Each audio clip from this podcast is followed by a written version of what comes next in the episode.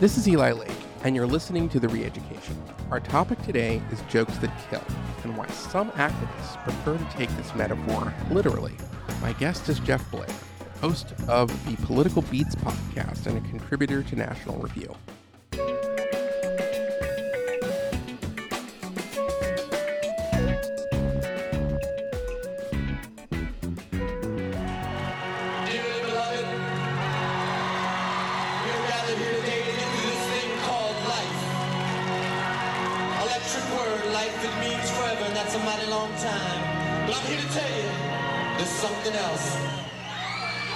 The afterworld.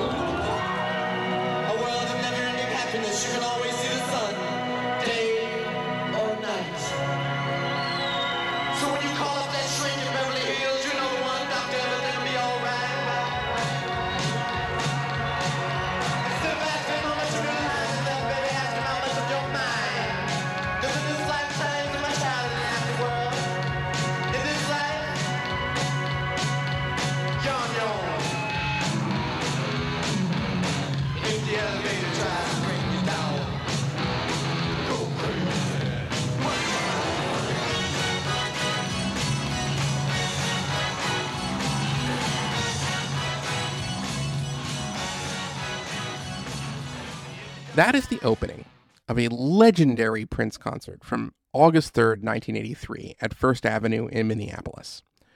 For Prince fans like myself, the bootleg, which is now online, is a grail. It was the first concert which featured the public debut of the music of Purple Rain. This club was a treasure in the 1980s. It was a place where all the barriers between race and sex and culture broke down. First Avenue was a hothouse of creativity back then because it didn't matter if you were post-punk, R&B, or whatever. First Avenue was a club for everyone. Prince back in 1983 was opposed by the moral scolds of the right. His third album, Dirty Mind, featured a brilliant piece of punk and rockabilly that described in less than two minutes sex with an older sister. Prince played with gender in his stage show, wearing on some nights only lingerie and a trench coat. As he sang in 1982's Controversy, he was neither straight or gay or black or white. In the song we're hearing now, he sang into a pitch filter that made him sound like a woman, asking the listener what it would be like if he was your girlfriend. And for all of this, a movement of conservatives demanded that his label, Warner Brothers, place a sticker on his cassettes and record albums warning parents that Prince's music was dangerous to their children. First Avenue didn't care about any of that. Prince was the pride of Minneapolis, and its coolest club would not bow to any pressure from the squares.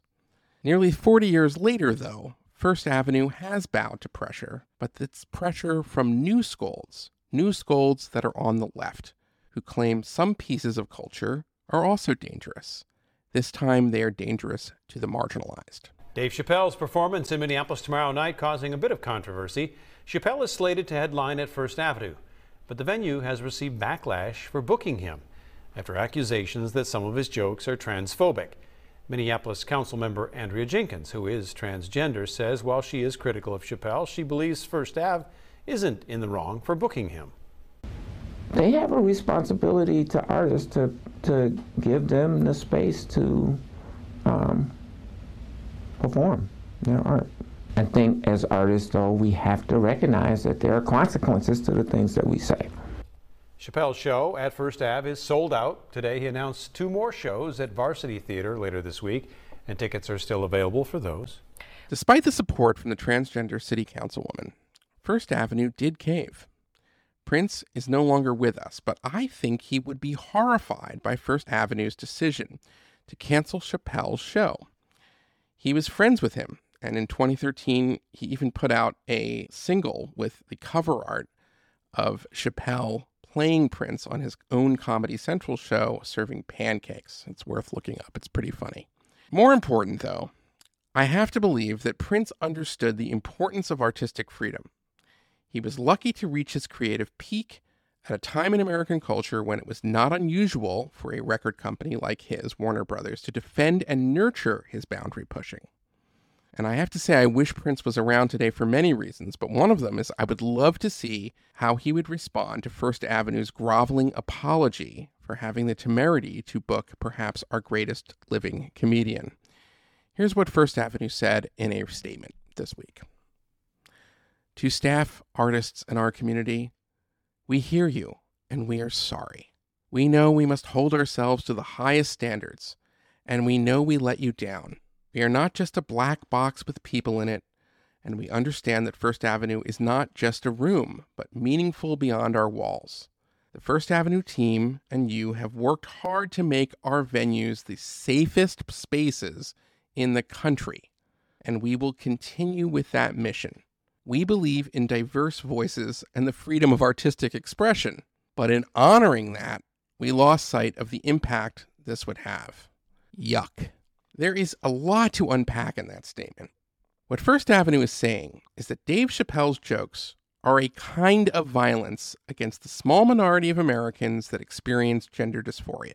That's what they mean when they say they work hard to make their venue one of the safest places or spaces in the country. Now, his jokes, according to this logic, may drive some trans youth to take their own lives. It may give license to thugs to beat up or murder trans people. He is contributing to a culture that marginalizes trans youth.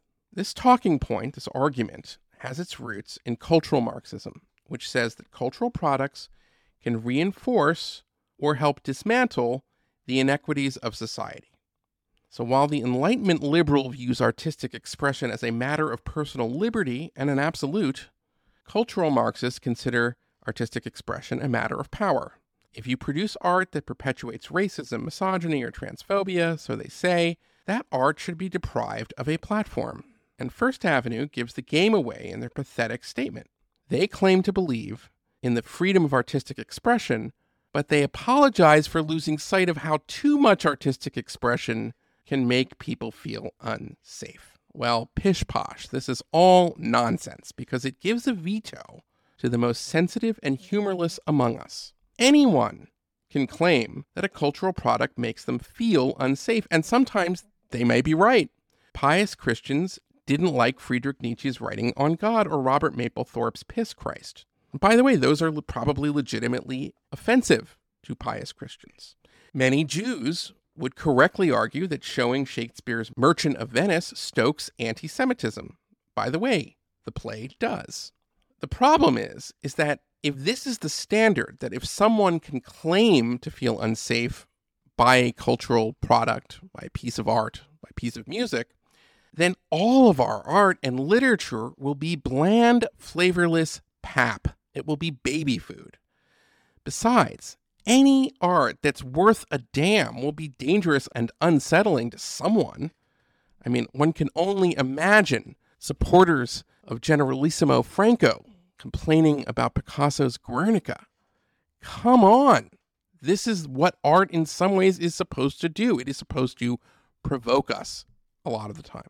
Another problem with First Avenue's capitulation is that it relies on a blinkered interpretation of Chappelle's actual material when it comes to trans issues. Now, he's made a lot of jokes in his Netflix specials, but his last one, The Closer, ends with a bracingly honest account of his friendship with Daphne Dorman, a trans woman who Chappelle befriended in San Francisco. All them questions that you think about that you'd be afraid to ask, I was just asking them, and she was answering them, and her answers were funny as shit. The crowd was falling out of their chairs. And, and, and at the end of the show, I go, oh, Daphne, I said, well, that was fun. I go, I go, I love you to death, but I, I have no fucking idea what you're talking about. The whole crowd laughed, except for Daphne. Now she looks at me like I'm not her friend anymore like I'm something bigger than me, like I'm the whole world and a guy. And she said, I don't need you to understand me. I said, What? She said, I just need you to believe, just like this. She goes, that I'm having a human experience. And when she said it, the whole crowd kind of gasped. And I gave it a Fight Club look. I said, I believe you, bitch because she didn't say anything about pronouns. She didn't say anything about me being in trouble. She said, just believe I'm a person and I'm going through it. You oh, know, I believe you because it takes one to know one. Notice here that Chappelle is not punching down, to borrow a dumb cliche of the moment. It's not even much of a joke. He's telling his audience that Daphne Dorman is one of us. She's a human being too. Tragically, Daphne took her own life after Chappelle was dragged by trans activists on Twitter and she defended him. And as Chappelle says, he doesn't know why Daphne Dorman took her own life. It could, it's, and he doesn't blame this on people dragging her on Twitter. But at the end of the routine, Chappelle delivers, in my view, a brilliant joke about his decision to establish a trust fund for the late Daphne's daughter. What I did is I got in touch with the family and I started a trust fund for her daughter because I know that's all she ever really cared about.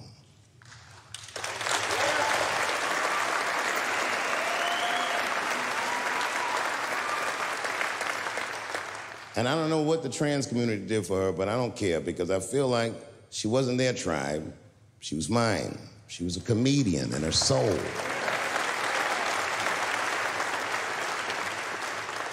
Her daughter is very young, but I hope to be alive when she turns 21 because I'm going to give her this money myself. And by then, by then, I'll be ready to have the conversation that I'm not ready to have today. But I'll tell that little girl, young lady, I knew your father. and he was a wonderful woman. I love that joke. I love it because it delights and surprises. It shocks us with kindness at the end. And I'm not the only one. In the same week that First Avenue canceled Dave Chappelle's show, another club stepped in to host the event. Meanwhile, Chappelle's closer was nominated for an Emmy Award. It feels like we may be moving on, moving on from the moral panic of 2020, that fevered moment when humorless activists demanded that newspapers and streamers hire censors to make sure our news and entertainment wasn't harming anyone. Hopefully, the pendulum is now swinging back.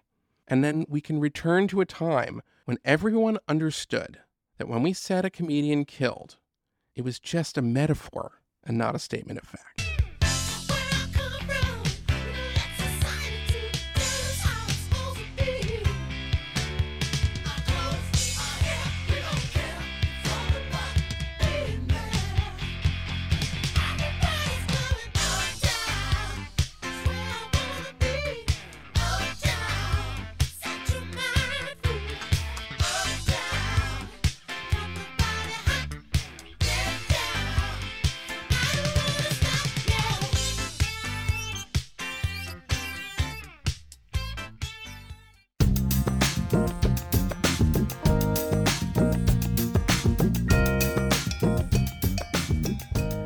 Well, right now, the re-education is fortunate to have Jeff Blehar, who is the host of one of my favorite podcasts, Political Beats, where non-music people who are usually in journalism talk about their favorite artists. I have been a guest twice, and Jeff is really an encyclopedia when it comes to popular music, but he is also uh, at least trained as a lawyer and is a very sharp writer and thinker when it comes to a lot of the cultural political issues that we discuss here on the podcast.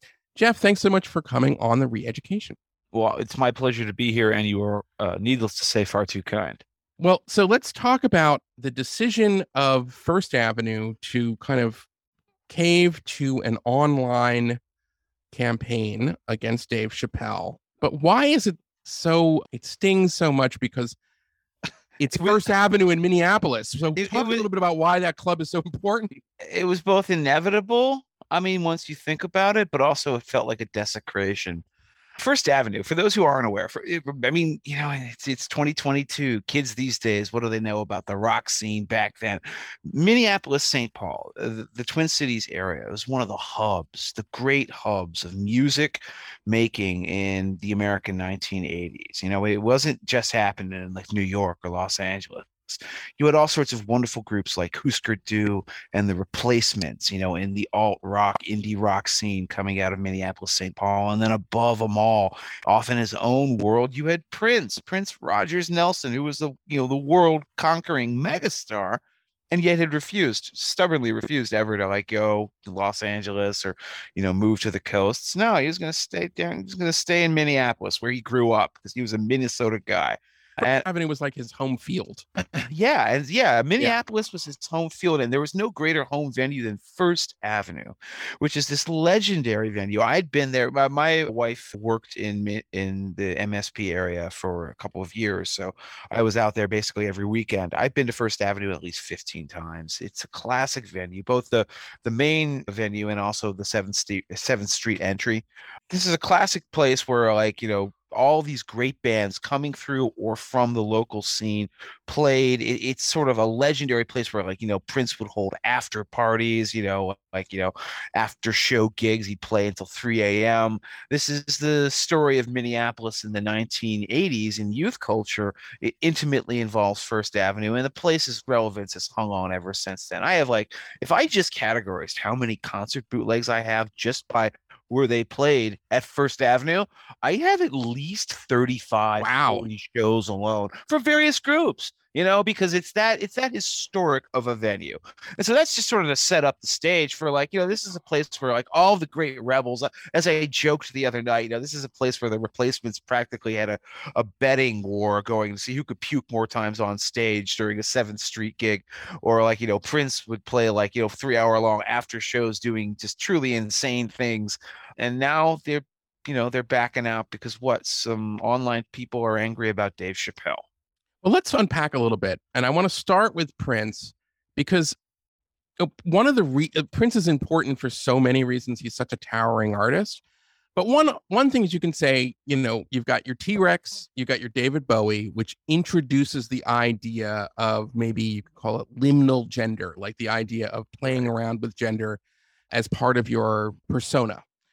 But then Prince really does take that and kind of runs with it. First of all, you know, I mean, he he defied genres, but he was a black artist, often playing for an R&B crowd who, you know, in 1981 and, you know, am I straight or am I gay? If I was your girlfriend a little bit later, he is playing with those same ideas both in how he presents himself and also the lyrical content of his songs. All right, let's put it this way: the first three albums, his first, all of the songs in his first three albums are sung in falsetto. Yeah. All right, he doesn't use his normal chest voice on a single track because that was just not the mode that he was in when he started off as you know as a musician. And so, in that respect, you could argue that Prince is a, a pioneer for kind of transgender culture in a lot of ways because he did deliberately, you know, he did dress in times in lingerie. He did, you know, he he he embraced the kind of ambiguity in that respect.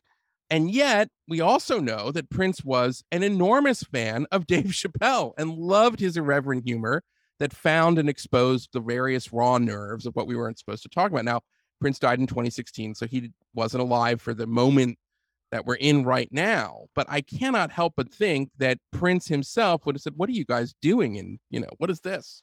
I, I I'm almost grateful that Prince didn't survive to like you through the Yeah. COVID lockdown, everyone on their computers. First of all, because he never liked the internet that much in the first place, which means that once he finally adopted it, he'd do it totally crank style. Like he he he developed like a really like crazy Twitter account the way James Woods did. You know, you just know it would happen, right? Oh yeah, A- a- but also, uh, you just know it would be, be like you get blocked by Twitter eventually for saying something just like oh, like off the charts crazy. But uh, and it would probably be related to the Jehovah's Witnesses or something Yeah, yeah. like that, which is also where Prince was at the end the of life. opposite of NATO is Aton. Something like that, or, or, or you're like how like COVID is really a conspiracy, you know, of the end times and the rapture, or something like. Who knows? Who knows? It would have happened, man. I mean, I, I, I obviously wish he was still here, but yeah, he was. It was, uh, you know, Prince's life operates on a continuum and a, and, and a continuity.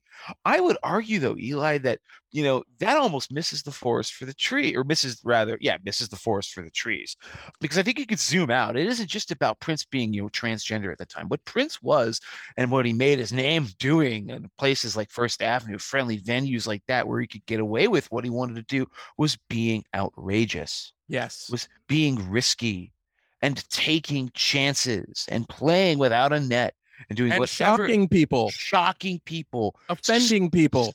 scandalizing the prudes, scandalizing the squares, the blue noses, the moral skulls.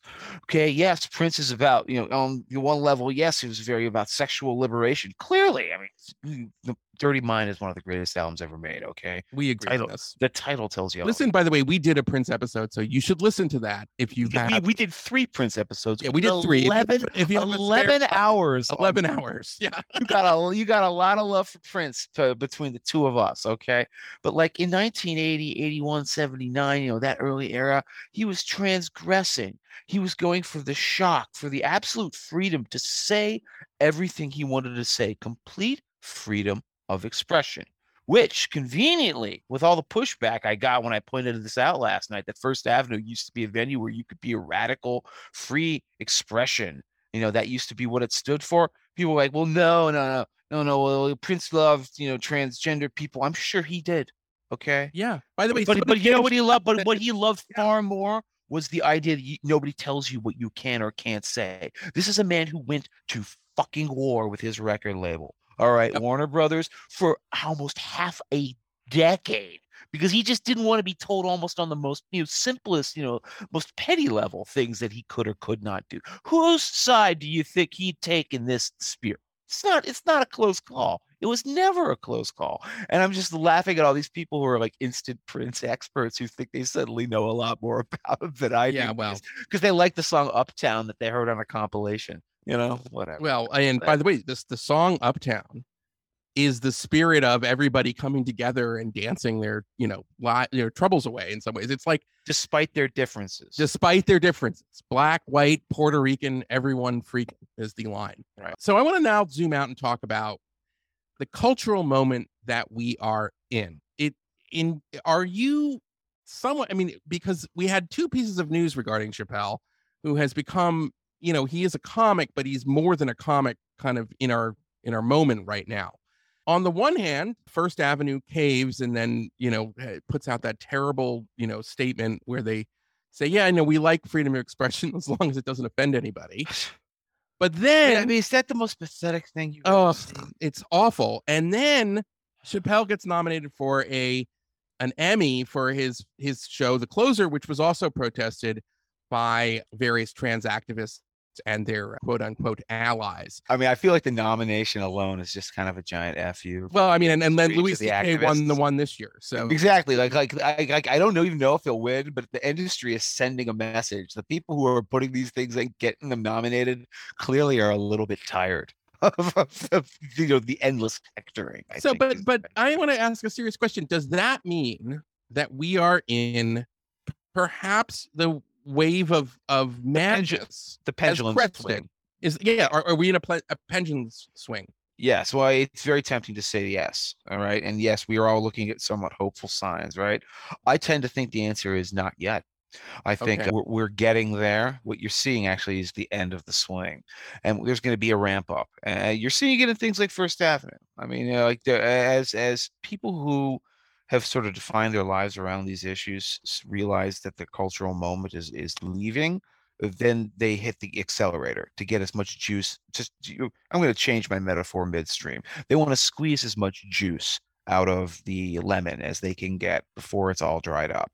Hmm. And so they're going to squeeze harder and faster. So I think you're actually going to see new. Who knows how soon it will crest? November. That's an easy place to say. Well, people are going to make a break after the election results roll in if they're sufficiently apocalyptic. That could be one possible breaking point. I'm not sure where it comes, but I do think you're going to actually see among elite institutions or the places where these people control the levers and can still get, you know, what they want done. The, the demands are going to escalate Mm. until they're no longer given control. Until the control is taken away from them eh, or, or they've burnt down their institutions and doing whatever it is the hell they want to do. But yes, I do think that we're not there yet. It's going to get a little bit worse. Why do I think that? No good reason, Eli. It's just a gut call. Well, okay, so I want to now steel man it and maybe play the devil's advocate to Good. what what about the argument that 50 years ago there were Dean Martin celebrity roasts and you could hear Don Rickles and, you know, various other comics of that era make jokes that today I think almost universally we would all say are racist, anti-Semitic, inappropriate, and that I've seen some of those Don Rickles roasts of like Sammy Davis Jr. you know, He's just laughing, you know, there like a like a Yeah, it's a- sport. And I'm just like, yo, it's, uh, it's it's it's cringy in hindsight, but yeah. You know, I mean, I you know, you got to like look at things in their context. But I guess what I'm Right. saying is that you know, a venue is not the U.S. Supreme Court. It is you know, it's a it's a club that is making their own decisions based on what feedback they're getting from their own community, and this is their little small way of saying we would like to shift the culture so that there is more tolerance of people who are experiencing gender dysphoria and are choosing to transition their genders and that you know this is the same thing as what happened 50 60 years ago you know where you know it was no longer kind of in polite company acceptable or beginning i guess maybe 40 years ago to to to make the kinds of jokes that Rickles would make even though Right. Rickles continued to have a good career but you know we look at it a little bit differently so what do you say to that Well, I think first of all, they're more than welcome to do that. I also think, Yeah. incidentally, First Avenue is probably, you know, even though I think this is a really lame move on their part, they're probably on more secure ground than most places in doing it because First Avenue isn't known as a comedy venue; it's a concert venue. Chappelle is a big enough act that he doesn't he doesn't play small clubs. If he can, he plays much larger theaters now, so he can play you know like a nice mid-sized place like First Avenue. But they're primarily music; they're not comedy if a, if a dedicated comedy club ever pulled a stunt like this, no one would ever work there again. well It they would- have done this similar thing. Are you are you serious? well i mean Are you at- telling me oh, like like, like the like, not- like the- not- the, not- fun, the funny bone down down in like L.A. or someplace like that is preventing you know artists of the level Well- of Dave Chappelle from like hosting? Hold, hold on, hold on, hold on. After Because if that's news to me, and boy, I know I don't know, I miss things. I mean, there there there was a controversy with Louis C.K. when Well- he tried his comeback after you know the the Me Too stuff from a few years back. You know, and and I, there were I almost I almost put Louis C.K. in a little different venue myself, precisely because yeah, boy, you talk about gut calls. I find the nature of his offenses to be just. Ooh, that's different. Well, that's a it- it- different it- caliber of bad to me Hold on, than it's any, different any dumb thing that Dave Chappelle says. it's different because it's not a it's not a criticism of it's not Louis It's C.K. not isn't in trouble for commentary. his It's joke. sexual misconduct. He's not in he's not in trouble for his jokes. He's in trouble for his conduct. So that's I suppose a little bit. I, I think it is. It's, it's a colorable difference. I think it's a. I think you know. Listen, Uh, you talk point, about you yeah. talk about you know. Do venues want to draw rules like this to be more tolerant? Well, I think that's fine. And my only recommendation would be set some real bl- bright line rules like that. For example, Louis C.K. I mean, I, I don't really give. You know, I'm I'm not really invested in the kind of culture wars that you know people who fight over him are. But my attitude is, you want to ban him from your place? That's great, and it makes perfect sense to do it because we can talk about a conduct line where it's just like, yeah, you actively not what you said, but you actively did something terrible to another human being involving something that could be charged as a crime. Then yeah, no, Okay, well, Fine. what what about Michael Richards, the actor who played Kramer on Seinfeld, Right. had an infamous thing like before all. Oh, and, this Aaron- is why this is why discretion is its own thing, you know. But Yeah, there's yeah. no bright line rule about Michael Richards. It's just everyone recognizes. First of all, he wasn't good at it. I always point out. Yeah. this is- that he wasn't. He was a great actor, but not a great stand. He's not a stand-up, and so he was like Yeah, totally lost, and he was panicking in the moment because he just realizes like I'm not cut out for this. It was a very strange. Nobody ever links to that video. I don't even know if you could find it on YouTube anymore, but it, you don't want to watch it. It's bad not only because of the horrible things that he says, but because you can just see the guy drowning, you know, in front of you, just drowning like he can't handle it on stage, and the hecklers are getting to him, and he loses it. So yeah, do you want to keep him off of stage? Well, I think you, you're to do it because he's not good anyway. But yeah, you can do it because of that terrible thing he said. That's like a public outburst, though. Again, that that's almost like slipping the professional mask. When Michael Richards did that, it wasn't like, oh, that's part of my routine. That's my act. I do this weird, crazy thing. No, he clearly like lost his mind. Well, all right. I mean, I I don't know that he's. I don't think he's he's he's a racist. I just think he Well, but, but the point the- didn't the- the- the understand greater- how that the would greater- play. You know, the greater point is that you you are correct when you say that there's no clear distinction that you can make here, rotation, and then and therefore it's all discretionary. And so, in my discretion, I think this is just a cowardly move. Also, because uh, you know you have to make a content analysis here too. You can't just say, "Oh, I've been told that Dave Chappelle says hateful things about transgender people, therefore he's part of the bad people, so coded, and therefore doesn't get to be on stage." What is the actual content of the things that he says and the jokes that he makes? A lot of it is really just sort of like poking fun at the you know ever curious or demands that are being made, you know, in the social sphere about like you know things like pronouns and the kind of stuff that stand-up comedians talk about in their routines all the time.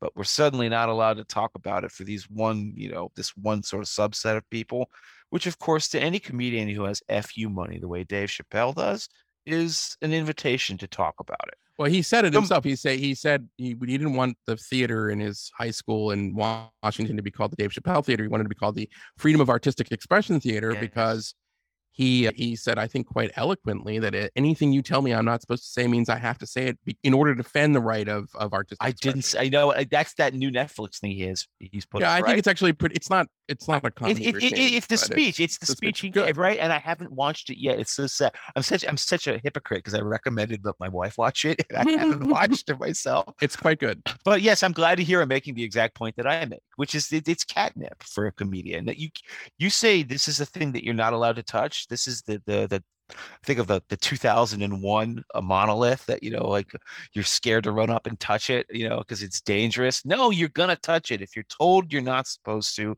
you you're gonna you're gonna poke fun at, at that perceived authority. And so this is just another perceived authority that Chappelle is poking at. And of course as I said he doesn't have to worry about any kind of financial incentives anymore. He could just walk away you know he already walked away. He moved to Africa for like you know in the middle of this heyday, you know, for a decade. So he's done it once. He could do it again if he wanted to. So he's got that ability to be completely free in what he says. And I, you know, I envy him and I respect him for it too.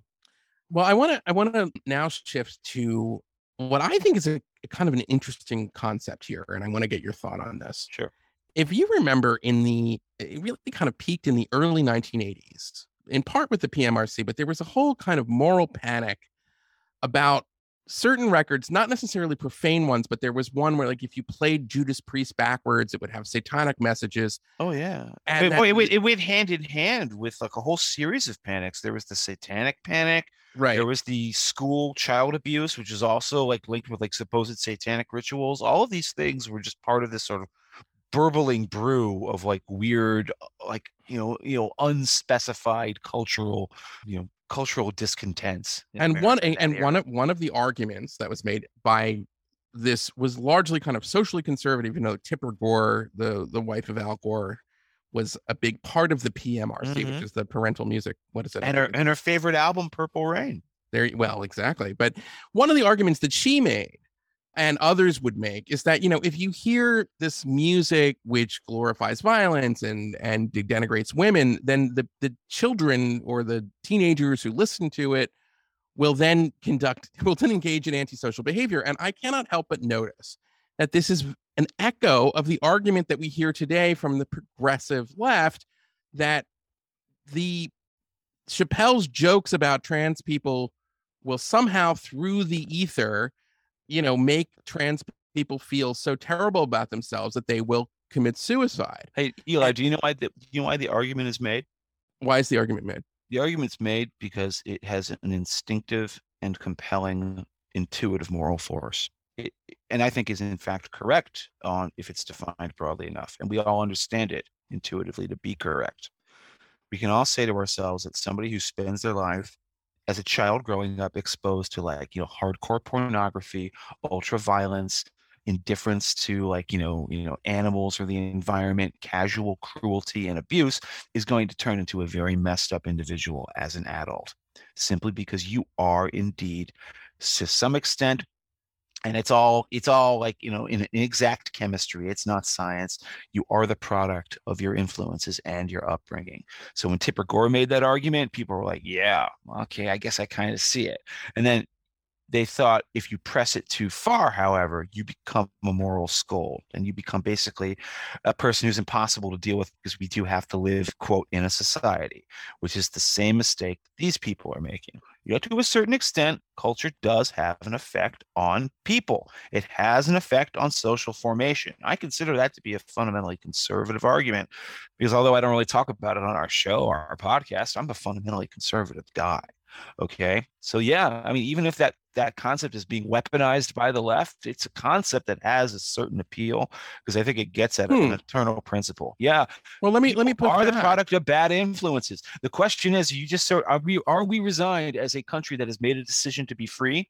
To just say, like, yeah, Yeah. they're gonna have to be some bad influences, and we're gonna tolerate that. Now, that is the more sophisticated answer, and that's where I would come down on. But I'm saying, yeah, the reason they go to this as their go-to weapon is that it is a blunt moral instrument. It has force, and you can use it as a club because people on a gut level think, gosh, shit, maybe they're right.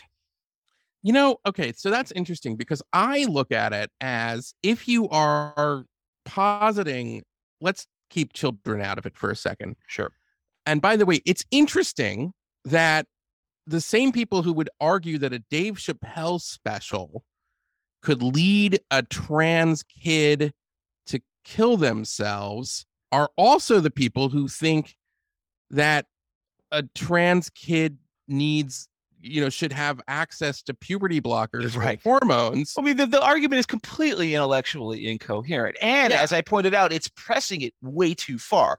When you Right. say, like, nobody, no kid kills themselves because of a Dave Chappelle thing.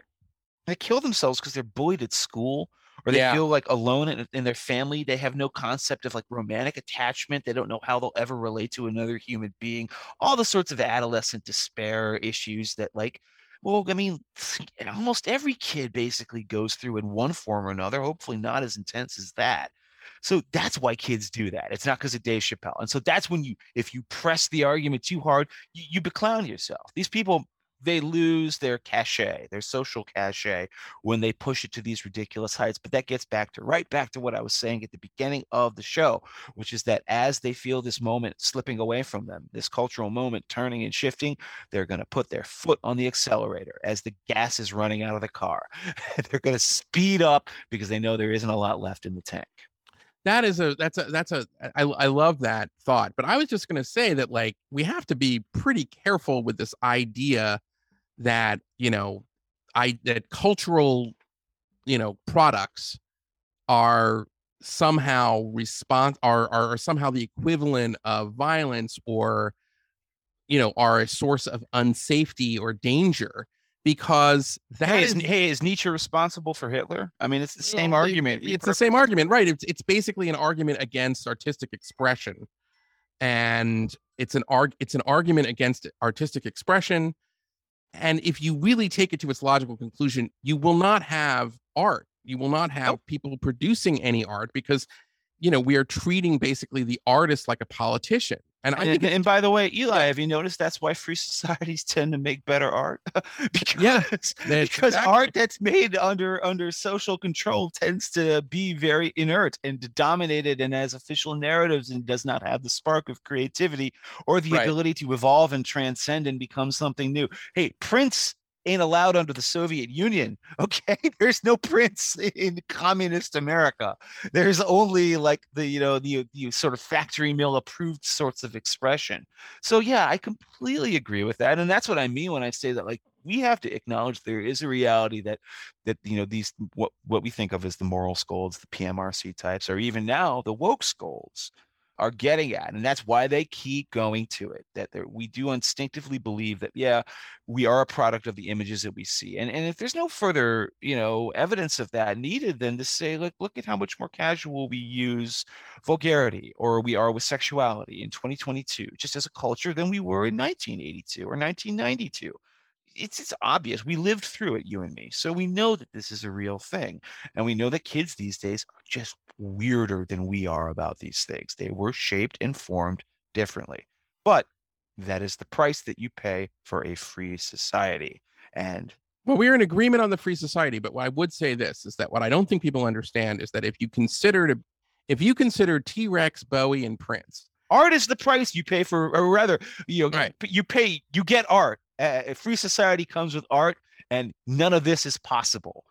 None yeah, no, no, that but that's that's right. But. I'm saying if you if you understand that the forces of kind of content moderation, to use a horrible phrase today, or you know, the, the- the people who would like to stifle culture, their targets before were the people who were the progenitors in some ways artistically of the idea of gender liminality or transgenderism then that is, I hope, the insight that a lot of people now on the progressive left will understand. Not just that, like, hey, we sound like the moral scolds of the 1980s and the 1970s, but rather that their approach will mean that we will not get whatever it is the artist is going to sort of give, uh, what art will move the culture in the future.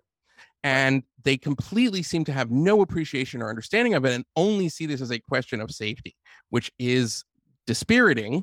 Although I am hopeful, as you are, that maybe the, the, they're running out of gas and they're going to push the accelerator, but their their moment is over. The pendulum is shifting, and that is a nice. That's a good thing. Well, I mean, we agree about that, but I'm just saying that, you know, every time we always predict that we've seen an end to the madness, you know, the madness persists. I predict the next big push is we're going to see some some some truly nutty things start happening within higher education. Well, eh they've already been. happening. Well, I mean, we we- nutty things, as we say, have been happening constantly. But imagine escalation from here. And if you can't imagine what an escalation from here is going to look like, well, that that that's my point. Is that it's going to be nutty, and it's coming from there probably first because that's where they have the hammer lock. Yeah, no, that's certainly true. Well, Jeff, I want to thank you so much for your time. This was a great interview. I don't usually talk. I don't usually ever get to talk politics anymore. So it, it's kind of like almost strange to be chatting about something that isn't music. Well, we will have you back, Jeff. Thank you Oh. so much. It was my pleasure, Eli. This has been The Reeducation with Eli Lake, a nebulous production. Please find us wherever you find your podcasts. And if you are listening on Apple Podcasts, please leave a five star review. It helps other people find the show and makes us feel really good about what we're doing.